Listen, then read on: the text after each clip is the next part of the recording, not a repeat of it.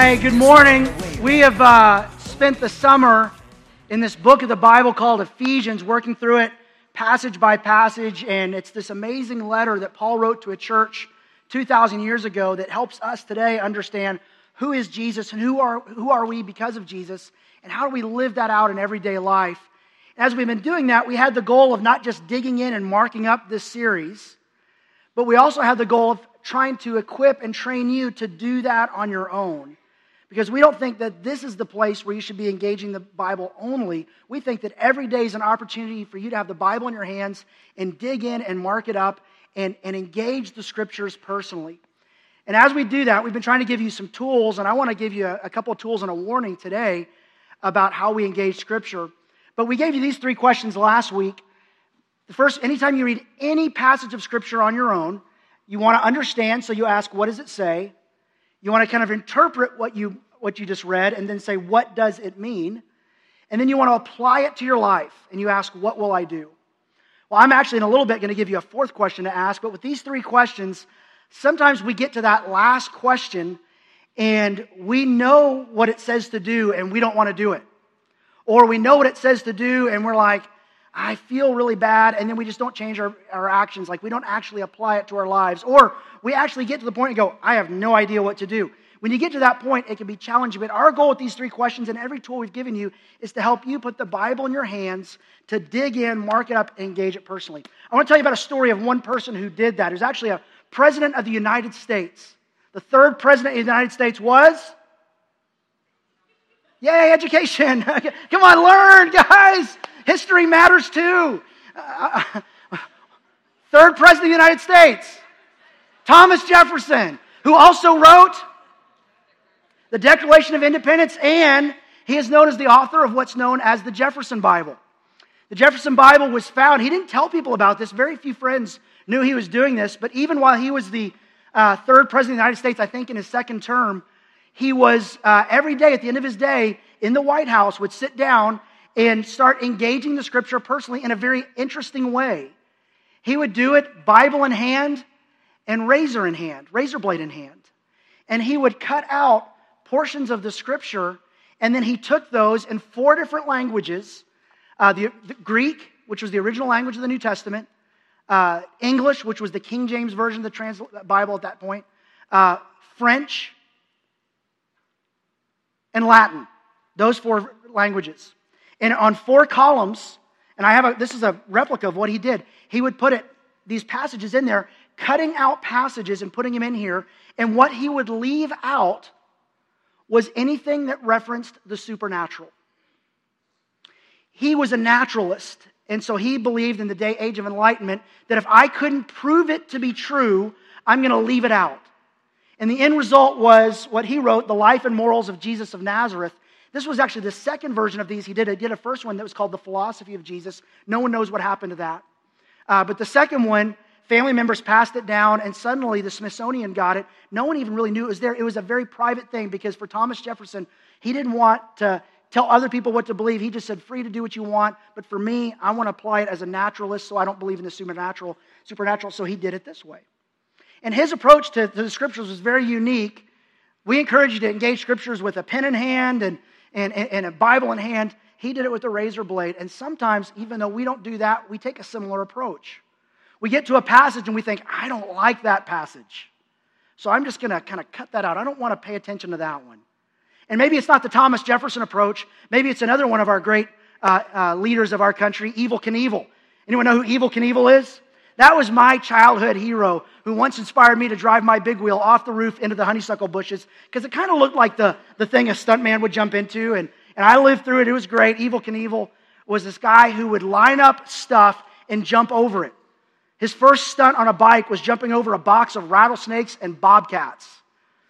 He just got this idea that stuntman could make money, and he made a lot of money in his life jumping cars and then buses and then the, the fountains at Caesar Palace, Caesar's Palace, which somebody just recreated recently. And like he was this guy who would just jump over stuff as far and high as he could go. Well, sometimes we take that approach to the Bible. We get to a passage and go, I like this part, but I don't like this part. So I'm going to kind of jump from here to here and ignore this. Or I just want to kind of cut it out. I don't want to pay attention to that. And I want, I want you to pay attention to what is going on inside of you. Anytime you want to engage Scripture, but you want to Evel Knievel or Thomas Jefferson, cut it out or jump over it or ignore it, because if there's something about you that's pushing back against that, pay attention to it. There's something going on there. Pay attention to that. And here's a passage that oftentimes people have that kind of reaction to Ephesians chapter 5, verse 22. Ephesians 5, verse 22 says this Wives, submit yourselves to your own husbands as you do to the Lord. For the husband is the head of the wife, as Christ is the head of the church, his body, of which he is the Savior. Now, as the church submits to Christ, so also wives should submit to their husbands in everything. And we read a passage like that, and there's a verse that stands out. It's this verse, submit. Probably not our favorite word. Anytime ask, someone asks you to submit to something, your first reaction may not be a very positive one. And some people in the room might have the reaction of saying, I'd like to jump over that or get out the razor blade and just kind of cut that piece out. Whereas some others in the room might like to say, I'd like to get a highlighter out and highlight this. Not so much for myself, but to show somebody else. But we have a reaction to this passage. But it says what it says and it doesn't say what it doesn't say. And so we have to ask, what do I do with that? I want to up front tell you before I actually go through the process of how I kind of get to the end result of what does it say, what does it mean, what do I do. Before we get to that, I want to tell you what I think it doesn't mean is being passive. I don't think it means being a doormat. I absolutely do not believe it means you put yourself in a place where you are abused. That's not what this says. And you can say, what does it say and what does it mean and what do I do and come to a wrong conclusion and say, But God told me to do that. He did not tell you to ever abuse or hurt somebody. As a matter of fact, what you need to do and when you're reading a passage like this is you asking these questions of what it means. And by the way, the word submit literally means to yield or to arrange under. But it says that's something we're supposed to do. So, what does it mean? Well, let me give you another question to ask. What does it say? What does it mean? Here's the other question you might ask is what else does it say? which means kind of cross reference. Let Scripture interpret Scripture. What else does the Bible say about this verse, about this subject, about this word, submit? And as you do that, you might be tempted to say, I don't like this. What else does it say? And move on to a different subject. No, don't do it that way. Ask yourself, no, what is does it say about this verse? It will not contradict itself or tell you to do something that's contrary to what God has set up.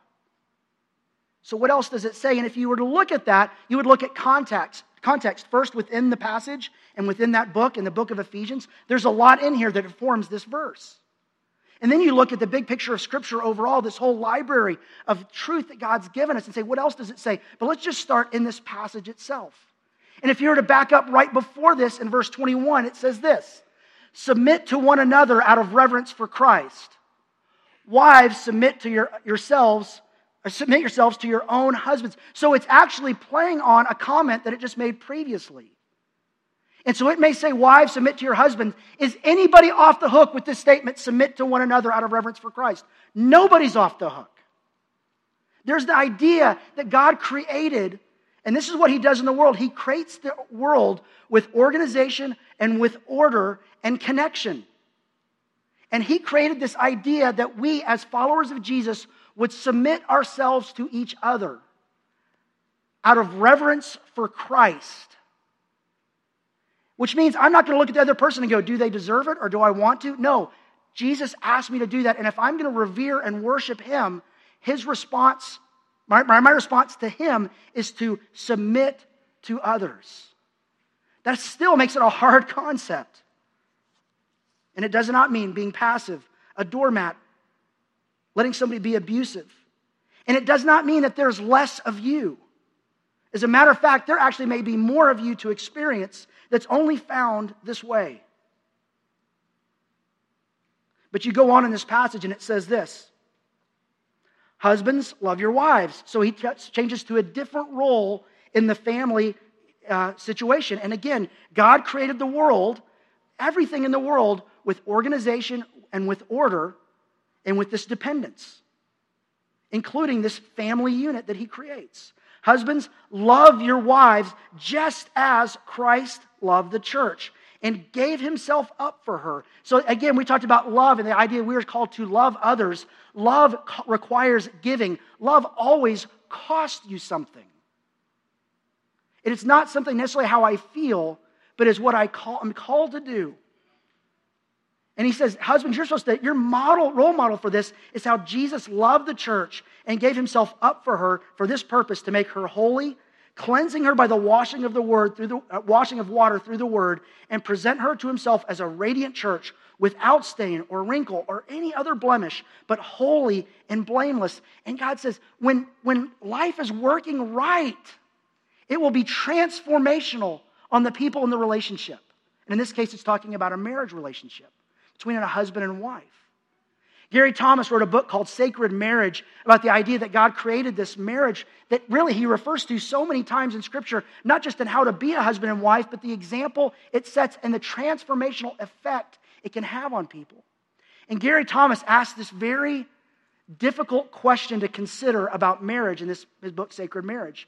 He says this What if God designed marriage to make us holy more than to make us happy?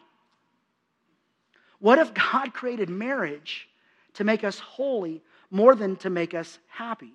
And you could really substitute any relationship where God says, I created you for dependence on each other. And he says, What if the end goal of that isn't that you would be happy, but that you would be holy, that you would be transformed? Which all through Ephesians, God is telling us, I want to transform you to look more like Christ, to have more of his character, to have that be your identity. The problem for us is usually what's standing on the other side of me and being de- dependent or submitting to others is my happiness. And most of us in life are on a happiness quest more than we are on a holiness quest, and sometimes more than we are on a truth quest. I, want, I, will, I will look for what makes me happy. That's the end goal. And Gary Thomas says, what if it's bigger than that? What if you being transformed is actually what God's plan is. And what if this submit to one another out of reverence for Christ is a part of that? And again, you could substitute community, family relationships. Anytime you have people connected as Christ followers, the end goal is transforming our lives. He goes on to say this in the same way, husbands ought to love their wives as their own bodies. Now, he's telling the husband to love their wife. Does that mean the wife's off the hook for loving the husband? Are we ever off the hook for loving anybody? Well, again, if Scripture interprets Scripture, the Bible says again and again and again, even in Ephesians multiple times, we are called to love others as Christ has loved the church. But here, he singles out the husband. Why is he arranging it this way? I don't know, but God does arrange things for a reason. He who loves his wife loves himself. After all, no one ever hated their own body, but they feed and care for the body, just as Christ does the church. For we are members of his body. And then he does a cross reference. Even within the passage, he refers to an Old Testament passage in Genesis 2, verse 24. And Paul quotes it For this reason, a man will leave his father and mother and be united to his wife, and the two will become one flesh. And he quotes Genesis, so it's giving you this cross reference of what else does it say. Paul's doing that. Paul goes on to write this This is a profound mystery, but I'm talking about Christ and the church. And he says, in the middle of this, it's almost as if God set up the church but followers of Jesus, not an institution, not a, not a gathering of, or, or, or a, a, a, service time or a place, but a people, a gathered people in the name of Christ. He said, What if their relationship in their community and in their marriages was designed to show the world what it looks like for Christ to love the church and transform their lives? There's something about relationships when they're working right that should turn eyes toward God and not toward yourself. And he's talking about that that he arranged, he, asked, he created marriage to be this picture of what he wants to do through his people. He goes on to say, however, each of you, each of you also must love his wife as he loves himself, and the wife must respect her husbands. So he things out, throws out like submit and love and respect. And some of the words he puts with certain roles. But if you look elsewhere in the Bible, none of us are on the hook for respecting others. Respect one another or loving others. Love one another as Christ has loved the church with a very high standard. It's in there. But it says what it says, and it doesn't say what it doesn't say. And it says here that God created this order of the family that He wants it to function. And He goes on to include kids. Children, obey your parents in the Lord, for this is right. And suddenly, kids might be wanting to get out the, the, the, the, the razor blade, and parents are wanting to get out the highlighter. I like this part. I want to lean into this. And he makes this, set, he quotes the Ten Commandments, and he says, which is the first commandment with a promise. This was the promise, so that it may go well with you and that you may enjoy long life on the earth. When the family is working right, the lifespan, the life quality, the life is increased. It's better off than when it's alone. I love what the psalm says that, that Jesus puts the, or God puts the lonely in families. God's family design is meant to function a certain way, and when it does, it has an impact on all who are involved. So he talks to children here and he says, goes on to say, Fathers, singles them out, don't exasperate your children. Instead, here's what you should do bring them up in the training and instruction of the Lord. Teach them to follow Jesus, to do what he says, to love him, to reverence him, because it's out of reverence for him that we put other things into practice. But what he doesn't do when he talks about the family is talk to moms. Why is that? I don't know. I wasn't there. It says what it says and it doesn't say what it doesn't say. But for whatever reason, he singles out dads and says, do this. Does that mean moms are off the hook for bringing their kids up in the instruction of the Lord or for, or for not exasperating their children? I don't think so. Because when the Bible says submit to one another and love one another and respect one another, one another includes everybody. We're called to do that. And then he changes beyond the family unit and talks about other roles. But in this day and age, 2,000 years ago, in a Mediterranean world, there, the, when it talked about a household, it didn't just talk about moms and dads and kids. It went on to include aunts and uncles, and sometimes people who worked within the household, including slaves. So try wrapping your head around this in modern day and going, well, how do I apply this? It says this Slaves, obey your earthly masters with respect and fear and with sincerity of heart, just as you would obey Christ.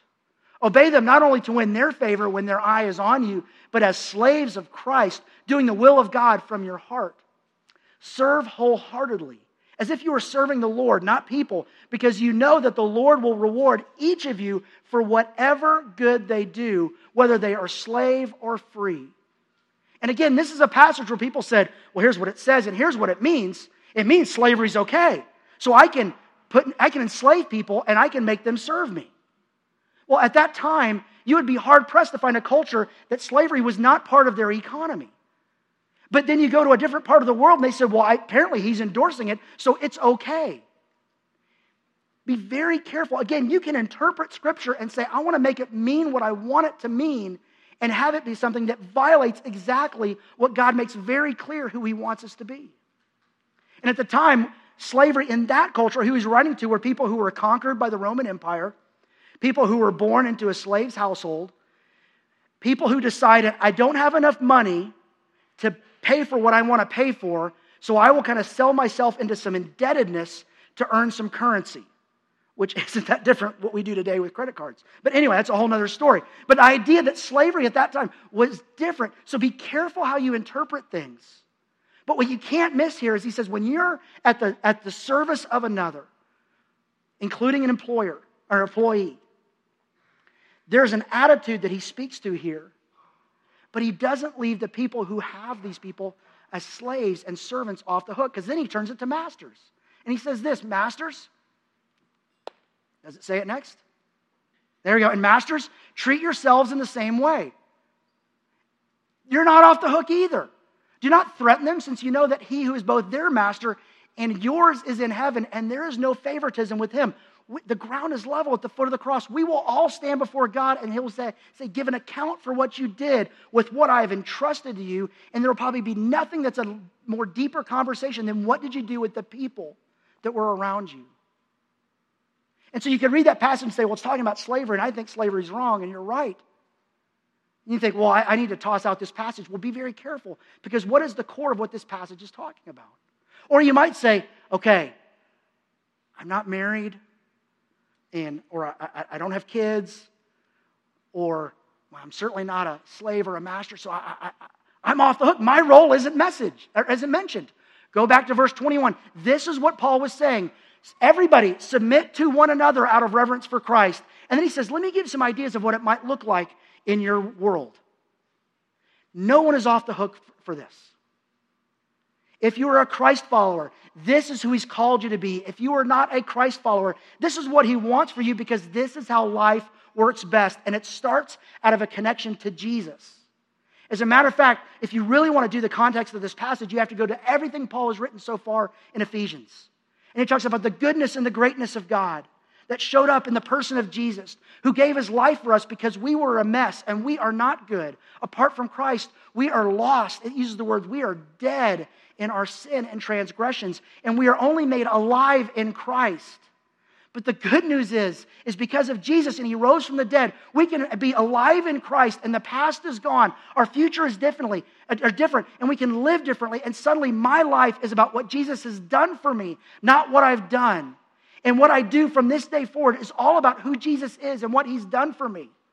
So I will gladly submit to one another because this is a family unit that God has knit together, the family of God, to which I am a child of God, but I'm not an only child. And it's all because of Jesus and reverence. I've given my life to Him. So I will say yes to what He asked me to do, which includes submitting myself to others.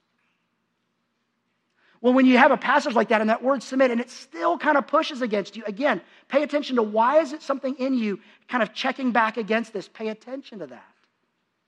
And the question you can ask is, what else does it say? And when you look within the book of Ephesians, but look in the whole Bible. Let Scripture interpret Scripture. Let me quickly run you through that exercise. There are several verses, and you would use a concordance or search the word submit and see what else comes up. Sometimes you find examples, but sometimes you find the exact word.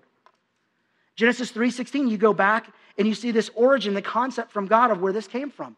It says to the woman, this is after the fall. He says, because you choose to, choose to follow yourself instead of following me, there are some ripples it's set loose in the world, and we now live in a full, fallen and broken world.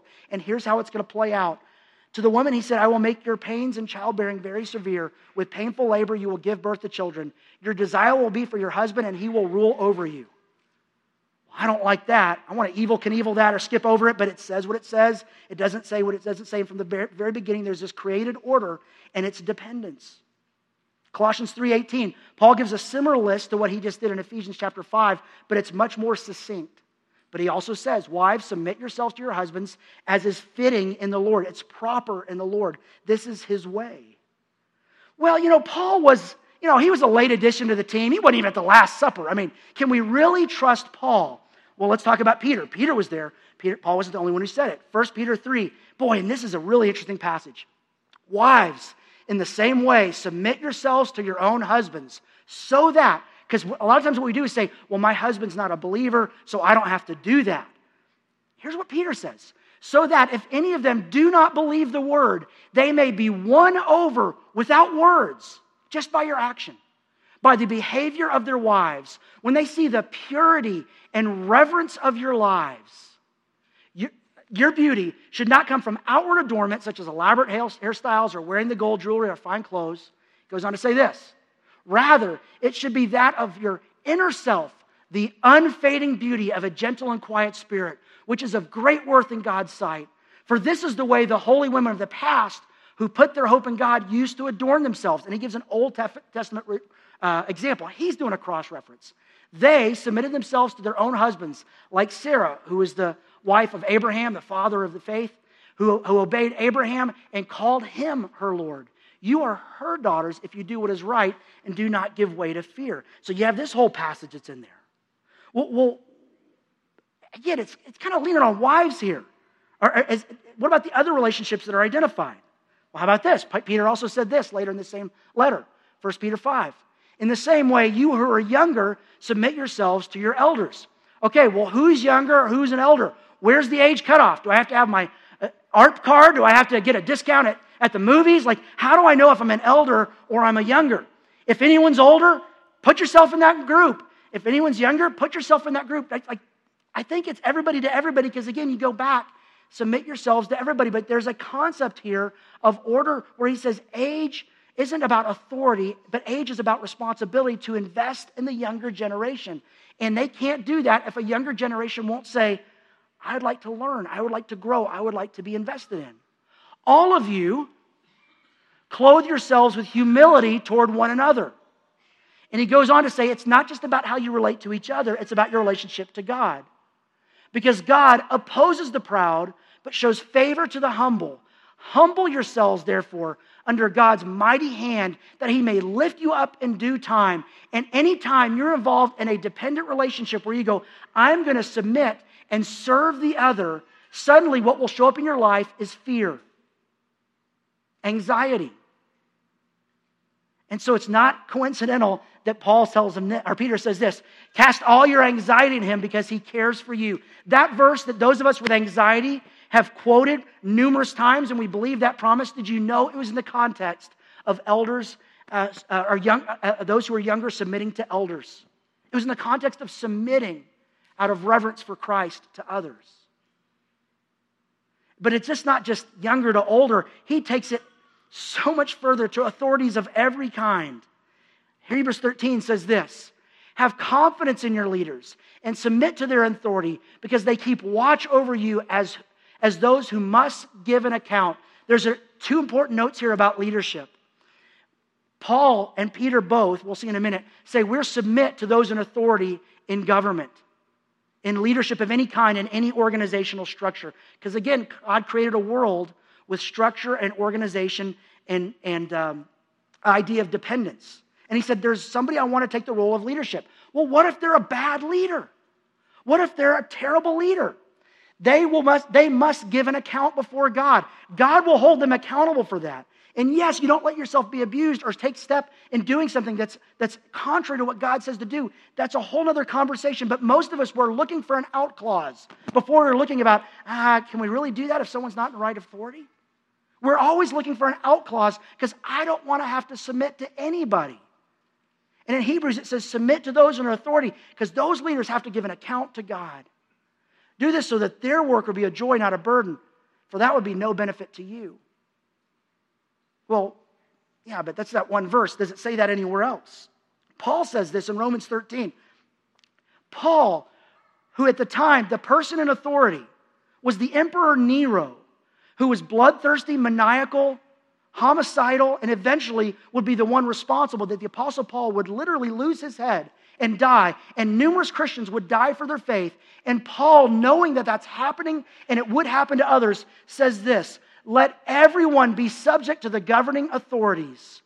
For there is no authority except that which God has established. The, authority, the authorities that exist have been established by God. And it's hard for us to wrap our heads around that. But the, foundational principle he's saying is we were created to submit to others. Therefore, it's necessary, verse 5, to submit to the authorities. There's that word again. Not only because of possible punishment, but also as a matter of conscience. It's the right thing to do, is what Paul says. Peter said it too. Same time frame, same emperor, same stuff going on. First Peter says this Submit yourselves for the Lord's sake, not because of who the leader is, but because of who your God is. To every human authority, whether to the emperor, he calls him out by name, the, the position by name, as the supreme authority, or to governors who are sent by him to punish those who do wrong and commend those who do right. But the governor, the emperor, the leader's not doing that. They will give account to God, and you've got to figure out how do you honor God in that process but stop looking for an out clause to get yourself off the hook for what's very clear what he says to do again, again, and again. Titus 3:1. Remind the people to be subject to rulers and authorities, to be obedient, and to be ready to do whatever is good. And if that's not hard enough to wrap your head around, consider the role model we've been given. Jesus, preteen Jesus, 12 years old. Anybody have a 12 year old in their house? 12 year old Jesus subjects himself and submits himself to his parents' leadership. It says this in Luke chapter 2. Then he went down to Nazareth with them, his parents, and was obedient to them. But his mother treasured all these things in her heart. Imagine Mary trying to understand why in the world is the God of the universe placed in my home and now subjecting himself to obey, obey me? If you ever have question as a parent, as a parent, man, am I doing the right thing? Imagine how Mary felt. Am I raising the Messiah right? Am I raising Jesus right? Well, Jesus, at, right before the cross, he subjects himself to his heavenly Father. He says this in Luke chapter 22. Father, this is how he's praying. If you're willing, take this cup from me about the cross, about the path that was in front of him. Yet not my will, but yours be done. He subjected himself to God's leadership. And that's where it really starts subjecting yourself to God as the leader of your life, of Jesus being your leader, to being a follower of Jesus. James 4 7 says this Submit yourselves then to God. That is the starting place. Resist the devil, and he will flee from you. And the reason that's so hard for us is there is a battle going on inside of you. Ephesians has talked about it. There is a battle between following your heart and following Jesus that is always at play in your life.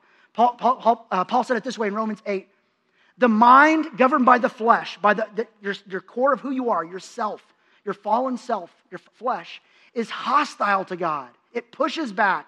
It does not submit to God's law, to God's way, nor can it do so. Until you subject yourself and ultimately submit yourself to Jesus, you will have a hard time living out the life He has for you. That is where the battle is won on lost, not doing the right thing or doing the wrong thing. That's not the battle. It's submitting yourself to Jesus to saying, I am subjecting myself and submitting myself to you. So you go back to this passage, Ephesians 5:21, submit to one another out of reverence for Christ, and there's this idea, this principle of mutual submission that God calls his children to have toward each other. Regardless of your role, regardless of your place, regardless of the person. But we, this is his ideal for us and we look for out clauses or we look for ways it does not apply to us. But the principle of mutual submission basically says that the practice of considering one another as more important than just oneself is the key. It's the commitment to stand under another person and to honor and hold them up. The word uh, submit literally means to yield, to tap the brakes on driving forward with your agenda. It means to arrange under another person for the purpose of honoring and holding them up. Basically, what it says to the other person is regardless of what our relationship status is in terms of my role in the family, in the org chart, on the team, in the classroom, at the school, in our relationship, whatever our position is, my job is to look for the best interest of you, to see you succeed, to help you take your next step. What it does not mean is my job is to make sure that you're happy. Again, in relationships, it's holiness, not happiness. It means, regardless of what's going on, I want to see you move forward into the work God's doing in your life. And while our roles and responsibilities differ within this relationship, whatever it be a family, a, a business, a team, a school, a, a small group, whatever it is, even though our roles and responsibilities are different, we are both essential to make sure that it goes well. And so I will ask whoever I'm in a relationship with, what can I do for you? We think that if we submit to someone, what will happen is they'll say, What can you do for me? But if everyone submits and says, What can I do for you? we all win. Basically, it says, I will leverage all the power, energy, gifts, resources, and opportunity at my disposal for your benefit, for the benefit of the family, of the church, of the small group, of the team, of the classroom, whatever it is. Paul says this is our mindset. Philippians 2. Do nothing out of selfish ambition or vain conceit. Rather, in humility, value others above yourselves, not looking to your own interest, but each of you to the interest of others. In your relationships with one another, have the same mindset of Christ Jesus. That's hard for me to do if I just try to do it on my own. But if you look at the greater context of what he's saying in Ephesians, just prior to this, he said, Be full, uh, um, be filled with the Holy Spirit, which means I've got to empty myself of me. And when Christ is in me, his mindset will come to me. When I yield control to him and I arrange myself under his authority, I recognize that if, if we're in a relationship and you're, it says to submit to one another, that's me to you and you to me, but at no point am I using my position or opportunity to push you down. It's to build you up and to move you forward as a follower of Jesus, to partner with Him. And I love this idea that in community, in a marriage, in a family, in a business, whatever it is, that God looks at you and says, I'm going to want to use the people in your life to change you and transform you to be the person I created you to be. Every morning, understand that God's looking at you and saying, See the people you're in a relationship with? I want to use you to help them be the people I created them to be. So if you start looking for an out clause of submitting to others, you're missing the opportunity of God using you and God using them to transform one another to become more like Him. And what it really means is learning to be unselfish and others focused. But at times we get more on a happiness quest than a holiness quest. Our holiness only comes from Jesus and His work in us and through us. That's why we must submit to Him and say, I will, we will submit to one another out of reverence for Christ. It is out of my reverence and worship and gratitude to Him, is why I say, What can I do for you? How can I serve you? How can I lay down my life for you? And it changes them and it changes us. And when we start to live that way, life starts to work the way God intended. But instead, what we choose is I want to Evel Knievel or Thomas Jefferson it. How can I get out of this? What we should be asking is, how do I get into this, this life that Christ has for me? How do I put myself into that? And the heavy lifting of that's on Jesus. All he asks for us to do is to hold our life with an open hand, say, My life is yours. The ripples along the way and the challenges, when you find yourself pulling back for this, ask yourself, Why am I pulling back from this? What's going on in me? And make sure it's not the flesh pushing back against the spirit of what God has for you and what he wants for you. Let's stand for closing prayer. We believe these kind of relationships are important. We want it to go well for the family. We want it to go well in community. And we do everything we can to help connect people to community. And every fall, we have an on ramp called Group Link. And this year, we're going to do it three times for three distinct groups. Group Link on, on September 9th for mixed and married groups, Man Night for guys on uh, September 10th, and Group Link for women on September 11th. The goal of that night is to give you a look at what groups you could potentially be a part of in an on ramp, a running start at potentially being in a group. We think life is better connected and that circles are better than rows. God can do some good stuff in here. We think He can do some great stuff in community. If you're not connected to others, it's hard to one another, one another, when there's not an other. Like we need to be connected to one another. And this doesn't guarantee that, but we think it's one of the best running starts. So if you're, this is you, a, potentially next step for you, I would ask you to do two things. One is pray. And if you go, I don't want to be part of a small group, ask yourself why. Why are you pulling back from that? But secondly, if you think that's your next step, just to consider being part of a small group, sign up for one or more of those nights and jump in uh, potentially to a small group. Make sense? There's a handout in your program today, and you can sign up on the app or the website. Let's pray. Heavenly Father, thanks that you have given us this ultimate example of what it looks like to one another, others, to love others, to submit to others, to honor others, to respect others. And none of us are off the hook. In your family, you've called us to value one another and serve one another.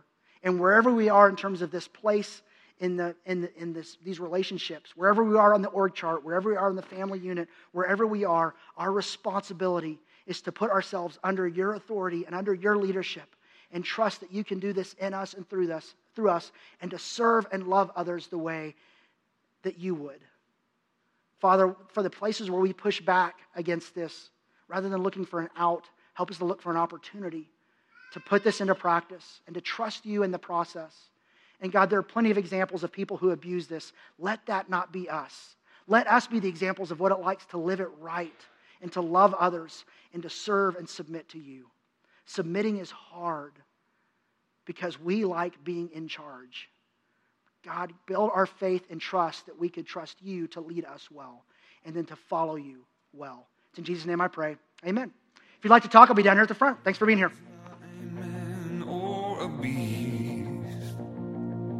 Nothing on the land or underneath. Oh, nothing that could ever come between.